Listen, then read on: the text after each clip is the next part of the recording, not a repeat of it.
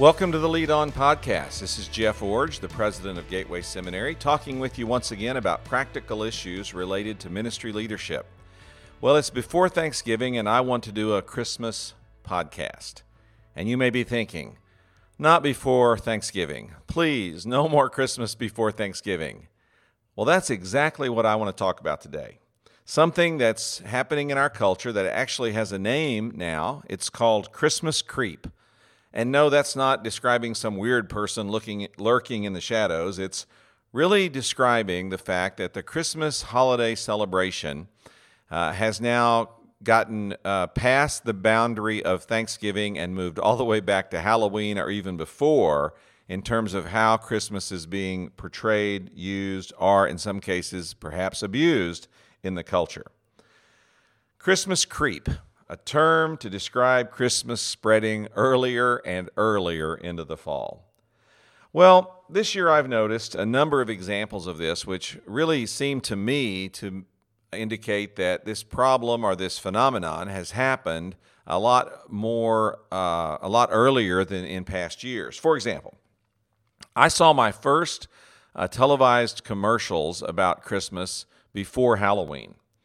And I was looking through the channel guide uh, the other night, and I realized that I was going past a number of channels that were already featuring Christmas movies, Christmas specials, and Christmas programming.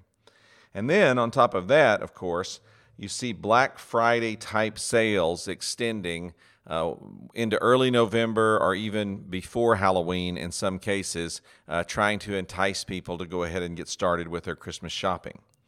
So, Christmas creep the, the uh, expansion of Christmas, spreading it earlier and earlier into the fall. And we see it uh, in media, we see it uh, in advertising, we see it in television programming, and we certainly see it among retailers.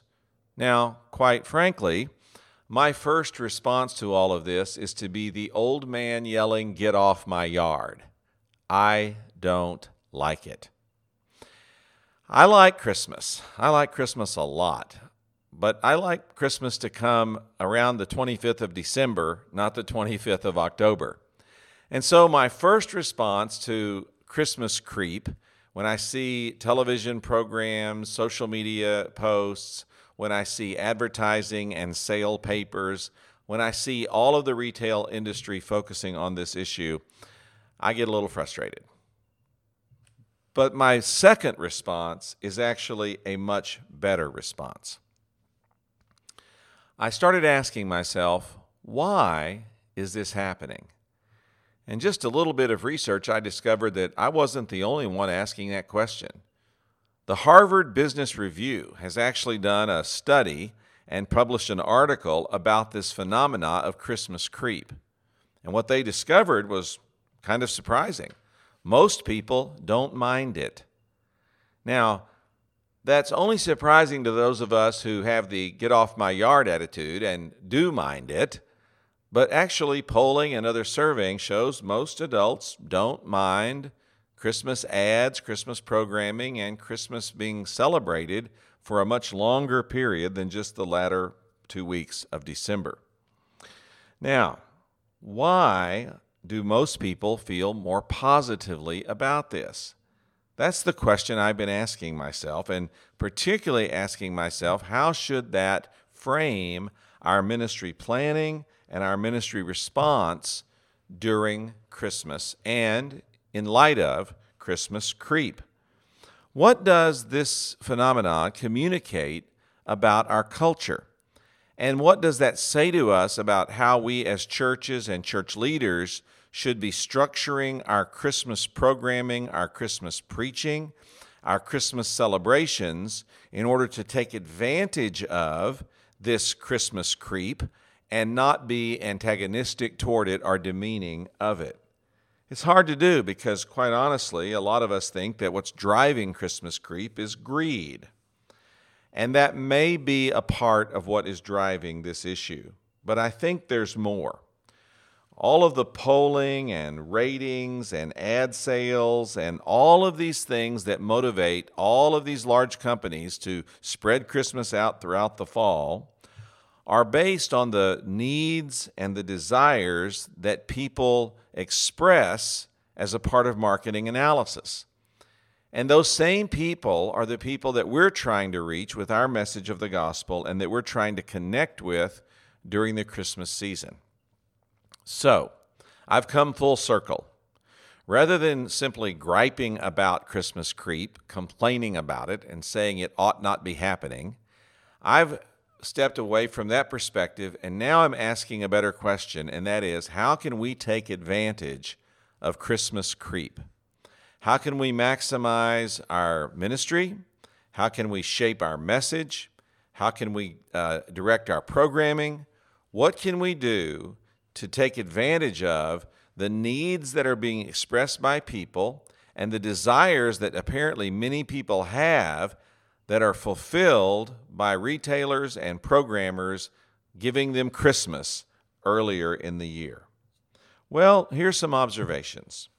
I think Christmas creep happens for most people because Christmas is a happy time. Now, I qualify this by saying most people. I know that for some, Christmas is an incredibly lonely time. I also know that because other things happen during the same season of the year, that for some people, Christmas is a time of negative reflection about a divorce that took place in their past, or the death of a loved one, or uh, some other significant loss or tragedy that's associated with that time of the year. So I don't want to be uh, naive or uh, in any way assume that everyone is having a happy time at Christmas. I'm not saying that. But I do believe that for most people, Christmas is a happy time. And because it is a happy time, all of these advertisers and retailers and programmers want to tap into that and draw on that in terms of what they're delivering. Now, Christmas is a happy, positive time because of several facets, and I want to talk about those, each one, and then I want to come back and talk about how to design ministry to take advantage of or to meet these expressed needs or these expressed desires that people have. First of all, Christmas creep happens because people are looking for hope. They associate Christmas with something positive. They associate Christmas with the hope, perhaps, of Jesus Christ. But even if they don't associate Christmas directly with Jesus, they have some misplaced hopes that are attached to Christmas. They hope they'll get a special present. They hope, for example, that their family might be together. Uh, they hope that the end of year will bring a raise or an increase in their compensation. They hope that something positive will happen in a frayed relationship as people come together around a more positive expression of time in the year, and that is Christmas. Now, uh, you and I, as Christian leaders, know that most of these hopes are misplaced. We should not place our hope in healed relationships or our hope in better compensation or our hope in families even getting together. But nevertheless, Christmas comes with hope, and it gives us the opportunity to recognize that people really are looking for hope. And that's one of the reasons that the culture wants to give them Christmas because they know that that's one way of trying to satisfy this desire for hope that people have. Now, there is no doubt that during the pandemic, this is this problem has been uh, intensified or exasper- exasperated. Uh, people uh, want to find hope. And so Christmas creep helps to satisfy that. Also, creep happens because people are weary and want to rest. Now, for many people, certainly for those of us who work in education, the Christmas season culminates the busy fall semester and leads us up to a time of rest. Uh, that's the case for all people in schools of, of all kinds all over the United States. But beyond that, many companies are on sort of the same kind of cyclical pattern. They come down to the end of the year and they're wrapping up their year or they're finishing out their year. And those are oftentimes celebrated with end of year parties and even end of year bonuses and things like that. And many people take off some vacation time around the Christmas holidays because they feel that's a really good time to celebrate the year, bring it to a conclusion, and to rest. I was talking with a friend recently who told me that when his wife was a student teacher, she was commuting uh, some distance to that responsibility every day, and it was taxing her greatly. Uh, the classroom was challenging, her teachers were demanding, uh, her standards for herself were high, and so it was a very, very challenging time in her life. And so every day in the car on the way to and from school, starting in mid October, she would listen to Christmas music. Why? Because it was a reminder of a time of rest and satisfaction and peace that was coming, and it sustained her through that difficult semester of student teaching. Now, that's a positive expression, if you will, of Christmas creep, of letting Christmas stretch out farther into the year because it was a source of rest for someone who was weary in the well doing of life and needed that something to look forward to that gave them the sustaining uh, grace and strength to keep moving forward. Well, Christmas creep also happens because people see it as a time for families to come together. Families are so fractured in our culture. Uh, sometimes they're fractured by negative circumstances. Uh, they're fractured by divorce, they're fractured by alcohol or drug abuse, uh, they're fractured by broken relationships and lack of forgiveness. All of these things are taking place in our culture. But families are also fractured, or I guess a better word would be separated, by more positive aspects also. For example, our family uh, lives across the United States. I have uh, one child and his family that live in Oregon, another child and her family that live in Wyoming, and then another child that lives in Washington, D.C. Uh, our family is scattered across the United States, and so it's really hard for us to get together. It's hard for us to coordinate schedules and to have time when we can all pull together as a family. So that's why Christmas is so important to us. It gives us the opportunity to come together, to uh, be together. It gives us an opportunity to have time to travel and to really connect. So, families, uh, or Christmas is a time when many families can come together. And this means so much to uh, us as a family, uh, particularly, for example, to my wife, Anne. She loves the Christmas season. But what she really loves about it is not the gift giving or the decorating or the eating or the baking or the cooking or the, or the going out to look at Christmas lights or any of those kinds of things. And believe me, we do all of those kinds of things. But what my wife really likes about Christmas is when the family is all together.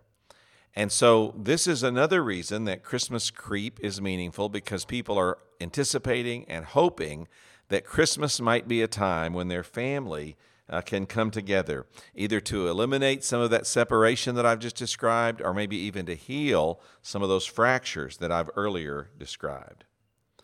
But Christmas creep, creep also happens because people have some spiritual impulse that is satisfied by Christmas. Now, I know that we sometimes make fun of what we call Easter and Christmas Christians, people who only show up on the holidays. I know one time in my pastoral ministry, I was training other men and women to help me lead in worship services and to do things like say prayers and give greetings and uh, other aspects of of the service. And I had been training one group of men to help me by giving the welcome on Sundays. And I learned I had some more training to offer when one Sunday, on Easter Sunday, one of our men stood up and said, Welcome to our worship service this morning.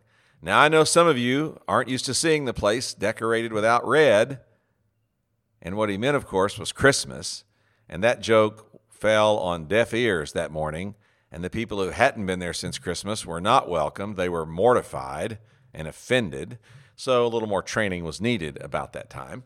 But nevertheless, there are Christians who come on Christmas and Easter, and we have a tendency to make fun of them or to put that down and to say that they need to increase their commitment because Christmas and Easter is just not sufficient. Well, of course, it's not sufficient to demonstrate commitment to the gospel or to the Lord Jesus or to his church. But I want you to take a different perspective on the person who has a spiritual impulse that's satisfied by their attending a Christmas service. Christmas creep is partly uh, in our culture because people do have some spiritual connection to Christmas, and it may be the only spiritual connection they have. And so rather than criticize that, I think we need to recognize it and to find ways to capitalize on it and to make sure that we're not demeaning people for their spiritual interest expressed around the Christmas season, but instead capitalizing on it.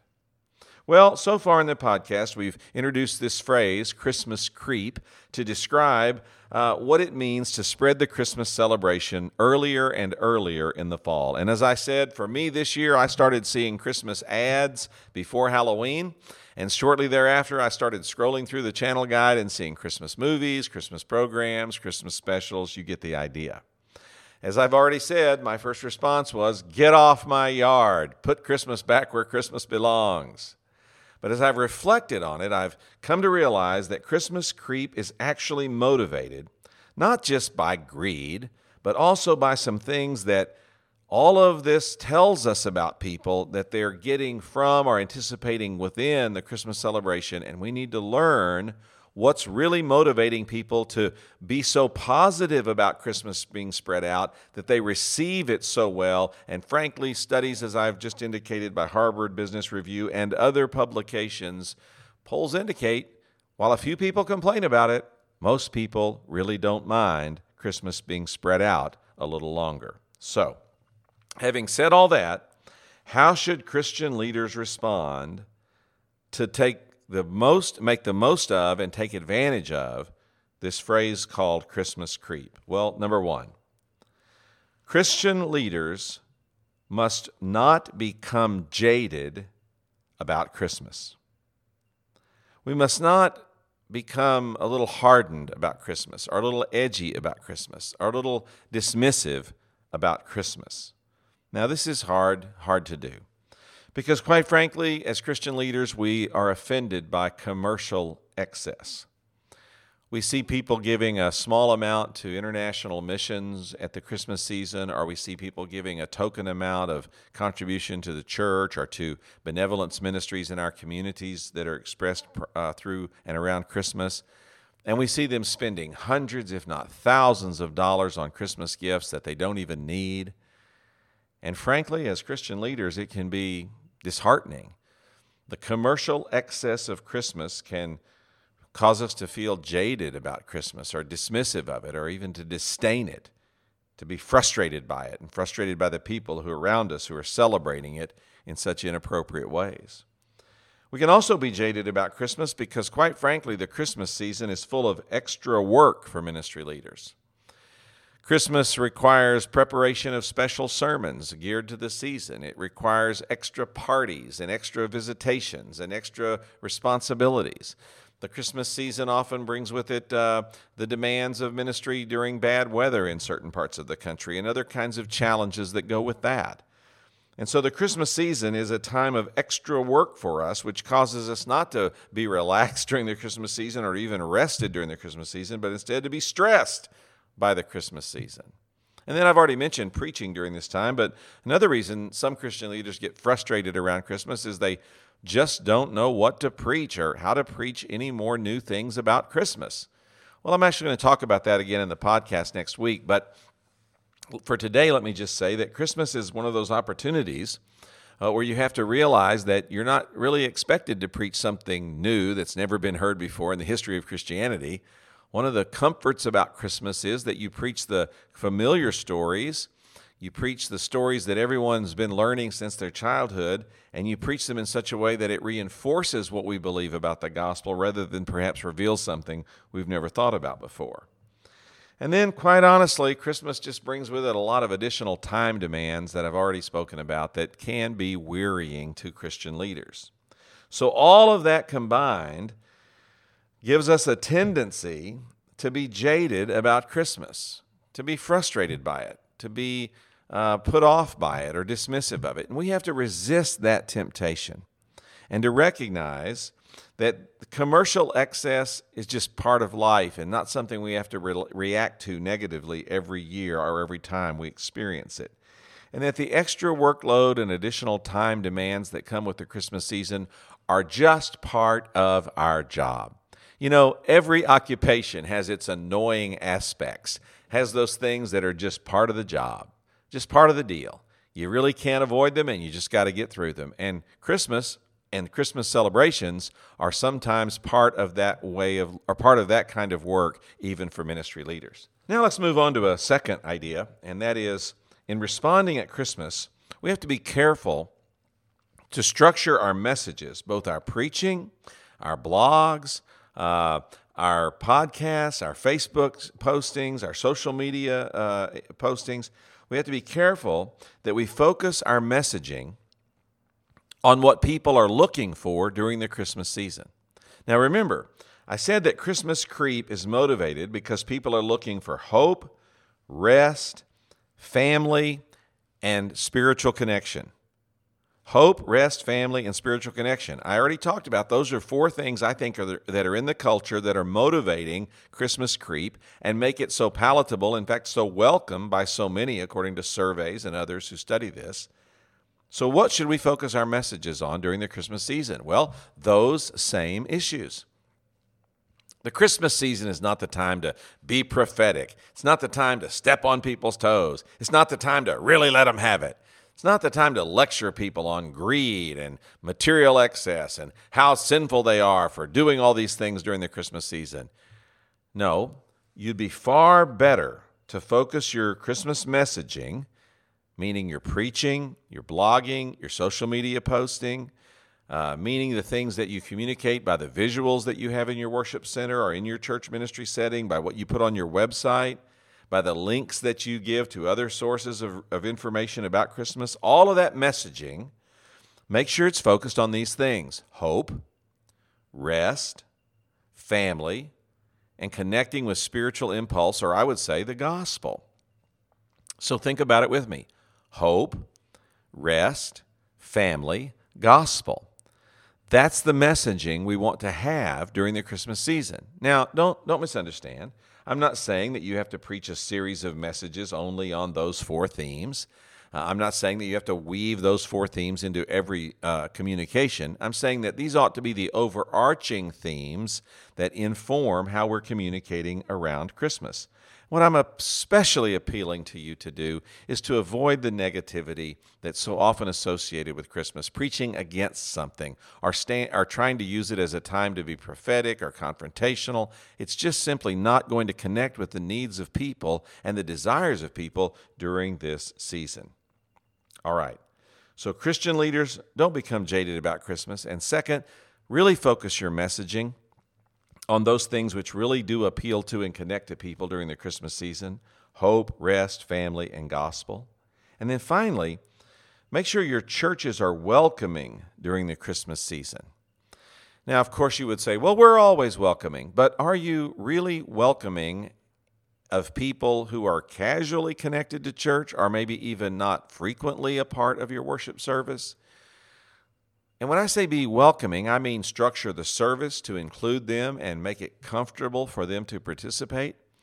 I mean making sure that you don't make offhanded comments from the pulpit or from announcements or even during the welcome, like my friend did that I res- described earlier in this uh, podcast. I'm talking about doing things that really communicate to a person who walks in for the first time or who hasn't been to church since Easter you're welcome here. We want you here.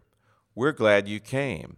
And the fact that you are here shows us that you have some spiritual interest, that you want to connect with God, and that you have some interest in the gospel. Now, you may say, well, yeah, but it's not much interest, or they'd come more often than twice a year. Well, I want you to stop thinking that way. I want you to change your perspective and realize they're coming twice a year. And this is a wonderful opportunity to connect with people and to be welcoming of them and to use Christmas to initiate or to intensify relationships and build goodwill for future ministry.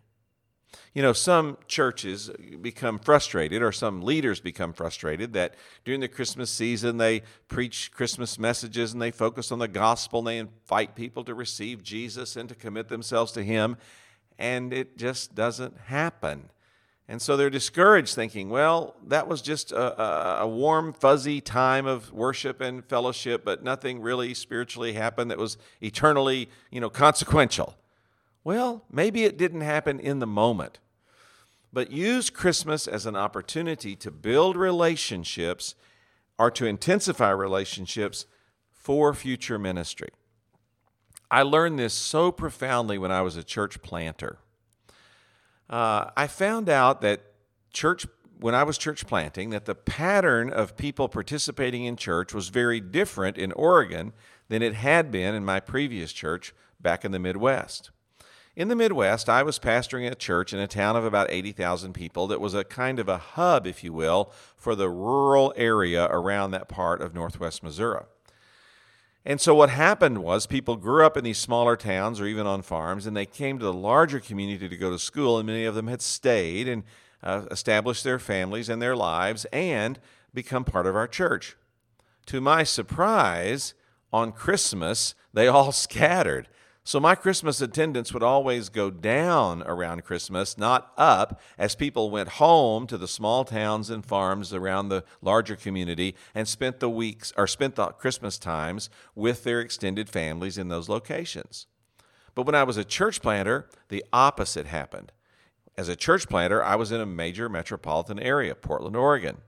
And I discovered there that many people that were in our community were either from there or they had established the magnet location, and people came to the city to celebrate Christmas with them rather than them leaving the area. And so, to my surprise, the first Christmas Eve, after we opened our church in October, we set an all time record attendance for our worship services on Christmas Eve. Well, I learned very quickly that this was a new pattern I had to take advantage of. And so, starting the following year, we made sure that our Christmas Eve service planning reflected the very best planning we could do, planning for the largest crowd we were going to experience through the year, and in fact, uh, promoted heavily for church members to bring their families and extended families and to advertise, if you will, the opportunity throughout their family for everyone to come to our church on Christmas Eve and experience the service. It grew so rapidly that after just a few years, we were having to have two services on Christmas Eve uh, one earlier in the evening, one later in the evening, to accommodate not only the crowds, but the different schedules that families had uh, uh, related to attending the services on Christmas Eve. And then we even tried this a couple of times. We had what we called come and go Christmas Eve services, where we actually had a service every hour or every two hours, like at say 2, 4, 6, and 8 p.m uh, so that people could come for a smaller service at, before they left town or before they went to their family, or they could come after they'd had a family gathering or something like that. We discovered all kinds of ways to maximize attendance on Christmas Eve. And you may say, well, did you have a lot of people saved on Christmas Eve or a lot of people join your church on Christmas Eve? Almost never to both questions. But what we did do was established dozens, if not hundreds, of ministry relationships in those services. And then the follow up started, and we would follow up aggressively for the next four to six weeks, continuing to build relationships, helping people to understand that they could come back to our church at some other time besides Christmas, and reaching people with the gospel in their homes and in other contexts. When we made a very positive first or favorable impression at Christmas Eve, it created momentum for us as we moved into the new year and gave us a new cluster of people, if you will, or a new group of people in, into which we could reach with the gospel. And that became the first wave of church ministry and growth for us as we moved into the new year. All I'm simply saying is that people have spiritual impulses about Christmas. They're likely to come to church on Christmas and Easter more than any other time during the year. And so rather than make fun of that or in some way ridicule that or hold people up for some kind of embarrassment because they only come on Christmas and Easter, recognize that Christmas is a tremendous opportunity to build a lot of relationships and to make ministry connections that then last into the following year. Well, Christmas creep. It's the spreading of Christmas out into the fall, and it frustrates many people. It frustrates some Christian leaders and some Christians who just want to keep Christmas centered on the last few weeks of December and particularly focused on the birth of Jesus Christ. I fully agree. But the culture is speaking something strongly to us when it embraces spreading Christmas out over a much larger period of time. I think the culture is saying to us we're looking for hope and rest and family and the satisfaction of at least some spiritual impulse that we have in our lives. And as churches and Christian leaders, we have to embrace this opportunity. Not become jaded about Christmas or any celebration or aspects of celebration of Christmas, but instead stay focused with a positive message of hope and rest and family and gospel, and use the Christmas experiences of worship to build relationships, meaningful relationships with large numbers of people that we can then continue to reach with the gospel as the new year unfolds. Christmas is coming, and I hope that you have a good ministry plan to move your church forward as during this very important season you lead on.